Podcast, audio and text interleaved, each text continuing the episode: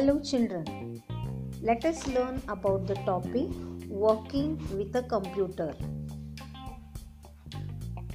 Children, you follow a series of steps one after the other to get ready for school. Similarly, you must also follow a step by step method to start and shut down a computer. Let us learn the steps to start a computer and logging a computer. Step 1 Turn on the main power switch button. Step 2 Turn on the UPS button. Step 3 Switch on the power button of the CPU. Step 4 Switch on the power button of the monitor. A login screen appears on the monitor. Step 5 Enter the correct username and password to log in into the computer. A username is a name given to each user. It checks whether the user has the permission to use the computer or not. The computer compares the user's name with the names already stored in it. A password is a secret code made up of letters, numbers, and symbols known only to the user. The computer is now switched on and is ready to work. Let us see now something about Windows Desktop. Whenever you switch on a computer, a screen with many small pictures on it appears. This screen is called the Windows desktop. Let us see the parts of the Windows desktop. First, Start button. This button is placed at the bottom of the screen on the left hand side. It is used to open a program on a computer.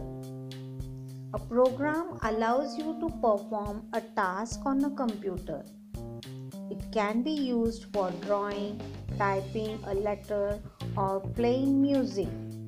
For example, Tux Paint is a program that allows you to draw and color pictures. Taskbar The long bar seen at the bottom of the Windows desktop is known as taskbar. It shows the start button on the left side and date and time on the right side. Icons These are small items or pictures that you see on the Windows desktop. They are used to open program. Desktop background On the Windows desktop, you see a picture behind the icons. This picture is called the desktop background. Children, let us see how to open a program. You can open a program using the start button. You can also open a program by double clicking the program icon. Whenever you open a program, it opens in a separate window.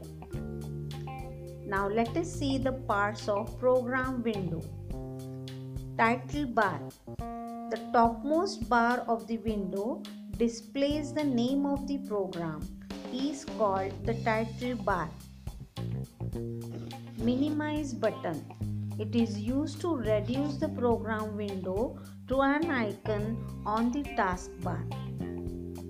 Maximize button. It is used to make the program window cover the entire desktop close button.